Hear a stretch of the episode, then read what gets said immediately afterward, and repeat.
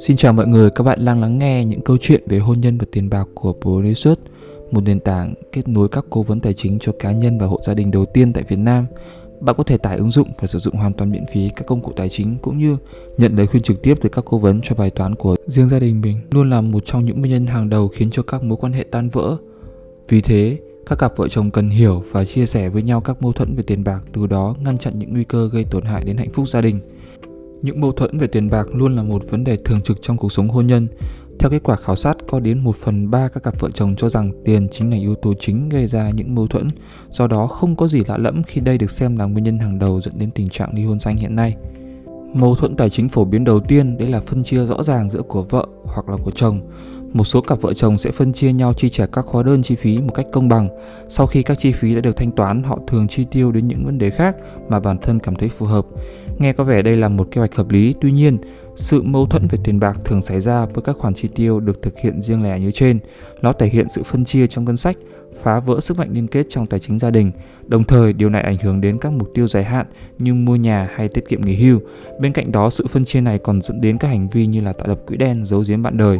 Trên thực tế, nếu vợ chồng sử dụng phương án phân chia thu nhập và chi tiêu như trên, hai người nên có những buổi nói chuyện với nhau để bàn bạc về các tình huống bất ngờ xảy ra.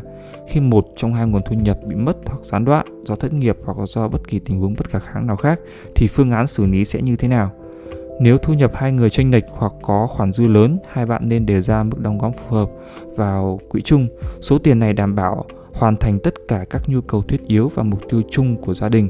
Số tiền còn lại của mỗi người được tự do chi tiêu cho các dự án cá nhân. Cái mâu thuẫn phổ biến thứ hai đấy là các khoản nợ, từ các khoản vay khi học đại học đến mua nhà, mua xe hoặc là trả nợ thẻ tín dụng đều có thể trở thành gánh nặng trong tài chính gia đình. Nếu vợ hoặc chồng có nhiều khoản nợ hơn người còn lại thì sự xung đột rất có thể sẽ xảy ra. Điều này khó tránh khỏi khi gia đình bị áp lực tiền bạc kéo dài và không có cái giải pháp rõ ràng. Tuy nhiên, bạn có thể phần nào yên tâm nếu những khoản nợ có trước thời điểm đăng ký kết hôn bởi chúng đều sẽ được tính riêng cho vợ hoặc chồng người phát sinh ra khoản nợ đó, vì thế nó sẽ không ảnh hưởng đến xếp hạng tín dụng của bạn. Những khoản nợ sau thời điểm đăng ký kết hôn được chia đều nếu khoản nợ đó được phục vụ cho các nhu cầu chung của cả gia đình. Mâu thuẫn thứ ba đấy là về tính cách và thái độ. Tính cách và thái độ có thể đóng góp một vai trò lớn trong các cuộc thảo luận, đồng thời ảnh hưởng đến những cái thói quen về tiền bạc, ngay cả khi cả hai vợ chồng đều không có nợ nần thì những cuộc xung đột có thể diễn ra theo nhiều cách. Điều quan trọng là phải biết thái độ về tiền bạc của cả hai, đồng thời thảo luận về những khác biệt này một cách cởi mở.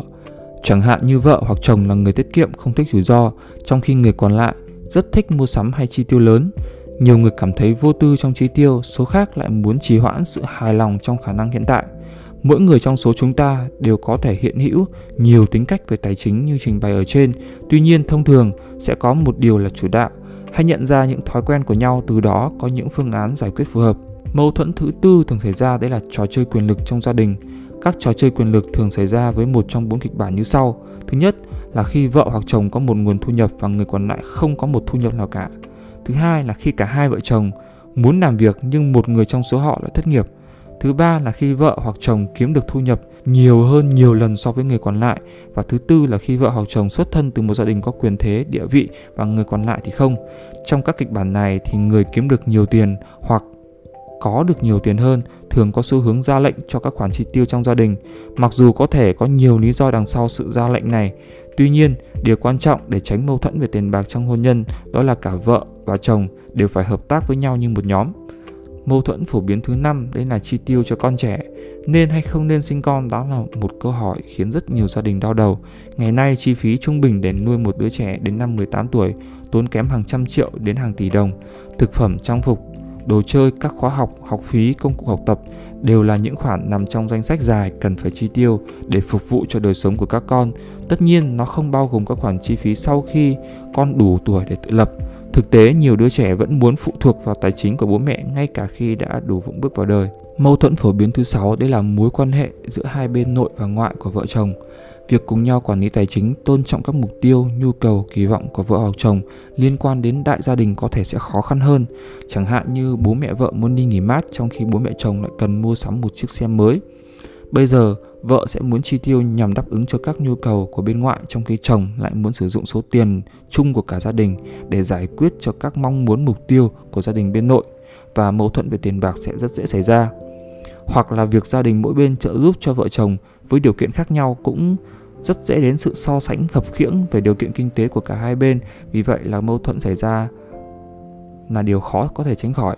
Nếu đã đang nghe đến đây, có lẽ bạn cũng đồng tình rằng cách tốt nhất để giải quyết các vấn đề mâu thuẫn về tiền bạc trong hôn nhân đó là sự chia sẻ trung thực về những mục tiêu cũng như lo lắng đối với tài chính. Các cặp vợ chồng cũng nên đồng cảm, trưởng thành hơn để kiểm soát những bản năng của mình. Họ có thể đạt được thành công nhờ một số cách xử lý dưới đây. Thứ nhất là về vấn đề xử lý nợ.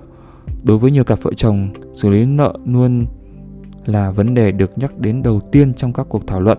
Nắm bắt được tình hình hiện tại có thể giúp bạn quyết định được nên làm như thế nào với các khoản nợ đó hãy thảo luận một cách trung thực với bạn đời của mình, đồng thời không phán xét những khoản chi tiêu hoang phí hay thói quen xấu về tiền bạc đã xảy ra. Gia đình bạn cũng nên hạch toán các khoản nợ và áp dụng một số chiến lược hoàn trả nợ phổ biến. Ví dụ như là theo phương án là trả hết nợ lãi suất cao trước hoặc là gom nợ, hoặc theo phương án tuyết lở.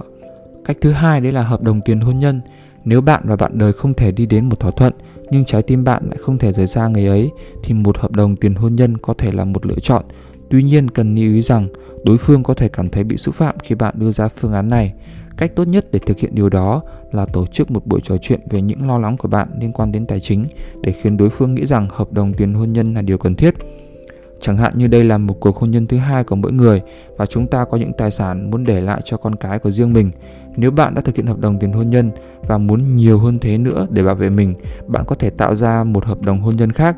Tuy nhiên, nó có thể khiến cho cái niềm tin trong hôn nhân của bạn bị mài mòn nếu không được sử dụng đúng cách hoặc là đúng mục đích.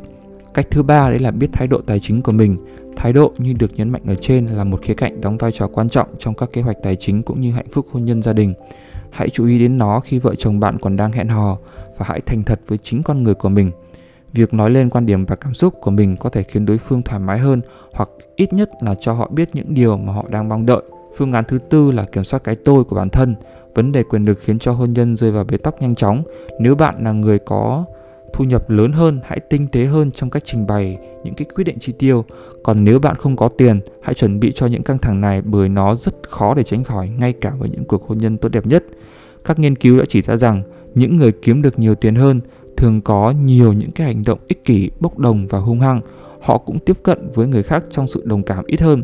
Do đó một giải pháp đã được chứng minh cho những người kiếm nhiều thu nhập hơn, đó là ủy thác các quyết định chi tiêu cho người còn lại có thu nhập thấp hơn.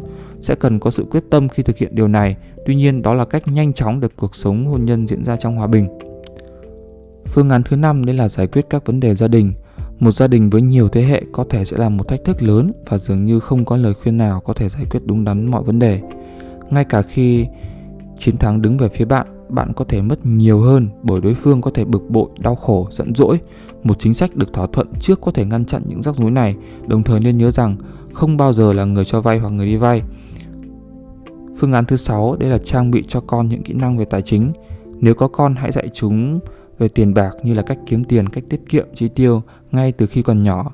Hãy chuẩn bị cho trẻ một tương lai có trách nhiệm về tài chính và điều này sẽ làm giảm sự ảnh hưởng của trẻ vào kế hoạch tài chính cũng như kế hoạch tiết kiệm của hai vợ chồng cách thứ bảy, đấy là một cái mặt khác của tài chính trong hôn nhân.